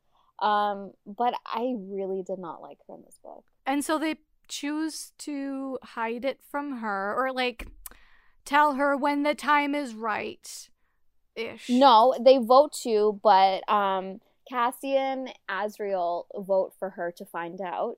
Um, and then Ry- Rhys. Yeah, in the Rhys. end, in the end, the vote is in her favor, but Cassian yeah, chooses to because wait. Feyre believes that her sister deserves to know. So, I wish she viewers, finds out. I'm sorry, listeners can see your face right now. She finds out uh, in a very bad moment, yeah. and is very hurt by it. And she's in fact so hurt by it that it's the first time. And the only time for a little while that she's able to go down all ten thousand steps in yeah. pure anger, yeah. fueled by rage. yeah. And I felt it. And when she got down to the, the end, the bottom of the stairs, she wasn't even proud of herself. She was no. literally just raging. And she goes yeah. to Amren's house, who is having sex with, um, what's his name? Varian. Varian. Oh, Varian, yeah. At that moment. Yeah. So, you know, that's not going to be in her favor with Amren. Um, and she's like, how dare you? And then Feyre appears. And that's the moment when, because Nesta was hurt that she was lied to, or that they kept information from her for a while, she tells Feyre, well, maybe you should be mad too, because they did exactly the same to you. Yeah. And all hell breaks loose. And Rhys is literally like, Cassian, take Nesta away, or I will kill her. How did you feel about that? That was... Hated it. Yeah. Nesta had the balls to do something that you didn't, Rhys. I'm sorry. Oh, yeah. Bird. I love that. yeah. yeah, agreed. And like... Sure, he apologizes eventually for saying that. Does he though? But like, it's such like a half-assed apology for literally saying, well, A, to Feyre, because like you literally threatened to kill her sister, mm-hmm. and B, you literally threatened to kill a member of your court, who is Nesta, who was just telling the truth because you aren't man enough to say it. So, but I think we also need to look, as I said, the her intentions behind telling the truth. They weren't pure. They weren't out of the goodness of her heart. Sure. There, it wasn't so that she was helping her sister. It was literally she just wanted to get back at her sister for choosing these people that has like that have lied to Nesta and ha- like they've treated her like shit and like literally like in Nesta's mind they aren't good people right now. And That's fa- that's who Feyre decides to keep as her family, um, and yeah, in her anger, she decides to just blurt it out. So when Cassian tells, no, sorry, when Rhys is like, take her away, Cassian takes Nesta to a mountain somewhere in Illyria. And they go camping, basically. Well, camping is a nice way to put it. But before then, that's when Feyre um, reaches into his mind and. Feyre tells him that, you know, um, I'm mad at all of you guys, but at least Nesta had the balls to tell me. Yeah. Yeah. On this hike, though, Nesta's very much broken because she hates herself for telling Feyre yeah. that. Yeah. The truth. And she acknowledges what she did, and she knew it was wrong. I was heartbroken yeah. when, before Cassian finds her, he says, like, because he finds her running down the streets, and he literally says... She's running from herself and what she did. Mm. I was heartbroken because I was like, yeah. yeah, she knows what she just did. She's like, she thinks this is the last straw. Like, she knows that Rhys is going to be like, th- this is the end. Like, she's she's not surprised, I guess, that he wanted her dead at that point.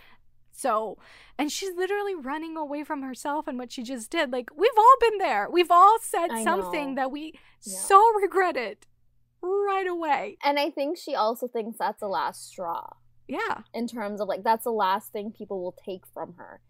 And but just, also like, for herself. Her after that. For herself. She's probably like, this is probably my lowest low. It, and it, it basically was. It's yeah. You know, on this hike, she was unresponsive. She literally was just carrying this heavy-ass backpack that Cassian thrust upon her. She wasn't talking. She would just, like, lie there if she fell. She wasn't she drinking. Was, like, she God. wasn't eating. So she literally mm-hmm. was gonna let herself die. Because she, she... And that got me. Like, how she was like, I know I need water right now, but I, I don't think I'm worth it to, like, ask for a break. I know. This she didn't even think she was right. worth it for water. Like, so she let herself pass out. There's there's this one quote where she says, she had been born wrong, had been born with claws and fangs, and had never been able to keep from using them, never been able to quell that part of her that roared at betrayal, that could ha- that could hate and love more violently than anyone ever understood. Elaine had been the only one who perhaps grasped. But now her sister loathed her. She didn't know how to fix it, how to make any of it right, how to stop being this way. And that freaking breaks my heart. I know. That broke mine. Because she wants to change and she just doesn't know how. She wants to do better, but... But she honestly doesn't des- think she deserves no. people's kindness, and too. And that's yeah. the confirmation, because by that point in the story, she's been taking strides, like, you know, taking forwards, like, steps forward in her journey, mm-hmm. mostly. Yeah. And then this happens, and it's like, because she's still, even though she was moving on and forward and making progress, she still had that doubt. And that was the confirmation yeah. for her. Mm-hmm. Yeah, I'm not worth it. And then she has this, like, relapse, I guess you could say. Um, yeah. And it was, I mean, I think it was important to have it. No, and I think I like that Sarah J. Maas, like, included that in the story, because, like, mental health isn't just, like, a straight line. Like, we have relapses. We have, like, instances where, like, we get to the lowest low again, and we have to build ourselves back up. And I like that it wasn't, like, it was realistic. Like, I love that the, her journey was realistic in that sense. Yeah, and it shows that she was looking for, she was in a place where she was still looking for the clue that she wasn't loved and she wasn't worth it. Yeah, for Which... sure. Um, and they reached the... the lake, which is the end of the trek, and Nesta finally breaks. Yeah. And she sobs. Yeah, you feel how tired her soul is in that scene. Yeah. Like, she's literally tired, exhausted of being herself. Exhausted. Yeah. Like, she doesn't want to be herself. She, like, she would crawl out of her body and her soul if she could. You know what I mean? Yeah. Like, that's rock bottom. And, like, it's so... interesting that that scene is actually in Cassian's point of view, and yes. he thinks that she's gonna rage, but she yeah. actually, like, falls down and breaks down into tears, and, like, oh. she finally faces too what what happened with her dad. Yeah, yeah, and I like she finally decides to tell Cassian the extent of her trauma and, like, what she's been dealing with throughout, like, the whole year. Um. And then Cassian finally reflects, like, reflects, whoa, reflects on what she said and, like, his own actions and every time that he set a fire during their trek that she, he must have been triggering her. And, like, he also reflects, like, we all kind of, like, had um, opinions on Nesta and ACOFAS with her, like, being the way she was at that party, the Winter Solstice party. And, like, she was being hateful and spiteful. And then Cassian realizes... maybe the reason she was acting that way was because of that big-ass fire that was there with the constant crackling of wood and, like, the snapping of the wood. And he's like, that must have been so triggering for her. And, yeah, it, it that really hurt me. Like, that one hit me so hard because we were all – I remember reading this book and we were all like, oh, my gosh, like, Nesta's kind of, like, being really spiteful and hateful. Like, I, like it's kind of, like, it's bad. Um, I remember talking about this. And then, like – we find out that she's been struggling and, like, everything's been triggering her at that point. But also, I appreciate that um, Sarah J. Maas didn't um, sort of changed what happened and made it like, oh, it's because, you know, this and this happened that you didn't know about or whatever. Like, no, yeah. Nesta was literally like, no, I was being so mean. You know, like, yeah, I was being so she was wrong. Being a bitch.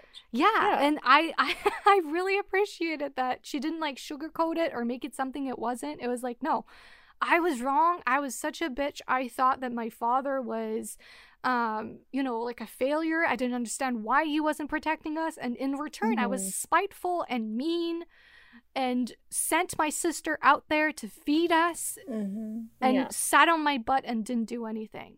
Yeah, because she honestly believed, like, her dad was basically a waste of space. Yeah. He is an adult, and he didn't take care of his children, his three young daughters. He didn't, like, he didn't care to do that. And, like, she became so spiteful for it. And it's, that's understandable, but it also doesn't justify a lot of her actions. And she knows that, and she fully says she can't stop from lashing out to those people that she cares for. She literally can't help it, and she, like, doesn't know what to do about it, and she yeah. believes she's undeserving of that love or any love, for that example, because of how she acted in the past. Yeah. And yeah, and she doesn't try to justify it. It's like, no, she doesn't. And, and don't don't justify it. Just move forward. Make do better. Yeah. And okay, so this is what Cassian said, and like, it honestly, it was it was perfect. So his response to everything that she had said was, Um, I'm going to tell you that you will get through it. Hold on, it's so small. She literally has glasses. She can't read. Shut up! If you can see how small this is right now.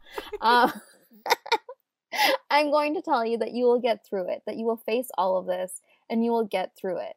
That these tears are good, Nesta. These tears mean you care. I'm going to tell you that it's not too late, not for any of it. And I can't tell you when or how, but it will get better. What you feel, this guilt and pain and self-loathing, you will get through it. But only if you are willing to fight. Only if you are willing to face it and embrace it and walk through it to emerge on the other side. And maybe you will still feel that tinge of pain, but there is another side, a better side. Yeah. And I just feel like those are words that Nesta needed to hear, and also like a lot of readers needed to hear as well. Um, just I just commend Sarah J. Maas, because this book really hit me in places I didn't think would hit. Um, but we didn't really talk about the, the plot. What plot? Well, um, we are two hours and ten minutes into this first part, so I yeah. feel like the plot's gonna have to wait till yeah the next episode. Um, all right, so this is where we're gonna end it for this first part of our um, A Court of Silver Flames discussion. Um, it's already very long, so if you've made it to this point, thank you very much. I hope you will join us uh, for part two. Not sure when it will be out, maybe a week or so from now, maybe earlier than that, depending. Uh, hope you enjoyed it. Uh, you can find us on social media. Um, on Instagram, we are Romancing the Monsters Podcast. On Twitter, it is The R T M Pod. You can also email us if you want to at romancing the monsters podcast at gmail dot com. And we have a TikTok, which is Woo-woo. Romancing the Monsters Pod, right? Yeah. Mm-hmm. Okay.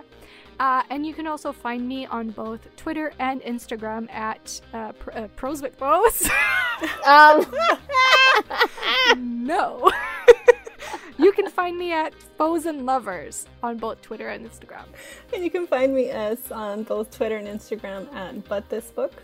And you can find me, Seth, at Pros with Woes on both Instagram and Twitter. And please join us for part two whenever it's posted. Um, yes. We'll, we'll be talking about part three and part four. And yeah. I have some theories I need to talk about with yes. Elaine.